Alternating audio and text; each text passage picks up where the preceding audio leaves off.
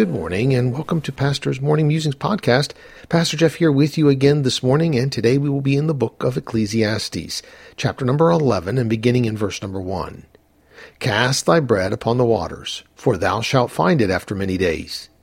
Give a portion to seven and also to eight, for thou knowest not what evil shall be upon the earth.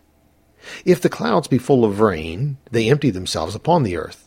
And if the tree fall toward the south or toward the north, in the place where the tree falleth, there it shall be. He that observeth the wind shall not sow, and he that regardeth the clouds shall not reap. Solomon is giving us the study that he has done on the human life.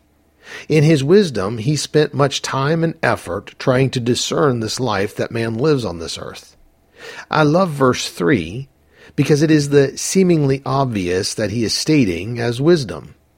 If the clouds be full of rain, they empty themselves upon the earth.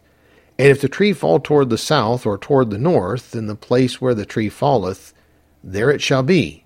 That seems pretty obvious, doesn't it?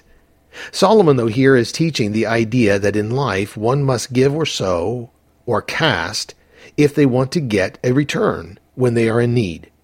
We cannot expect to receive from others in our need if we do not help others in their need. When I cast my bread upon the waters, I will find bread after many days. When I cast my substance to help others, I will receive back that in which I sowed many days later. Not necessarily immediately or soon, but when I am in need and looking for it, I will find it returned to me. What stopped me this morning was verse 4. He that observeth the wind shall not sow, and he that regardeth the clouds shall not reap.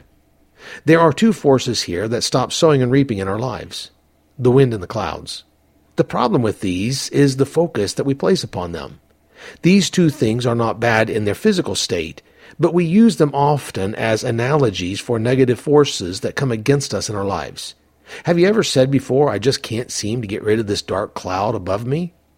Or everywhere I go, this dark cloud seems to follow me. The Lord spoke to my heart this morning in that often we tend to focus on the wind and the clouds in our life. They seem to follow us and blow us around because we are focused upon them. They become a major problem for us in sowing and reaping because they are our observation continuously.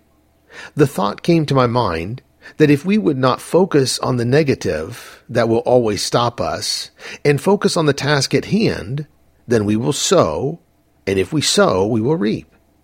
To focus on what is against us will cause us to do nothing, and thus have nothing of which we really desire in our lives. Let's not spend our time observing the wind and the clouds. Let's move forward in our faith and sow so that we can reap. Let me leave you with this one last thought for today to be good to all who come your way, for one you meet, may be in difficulty seat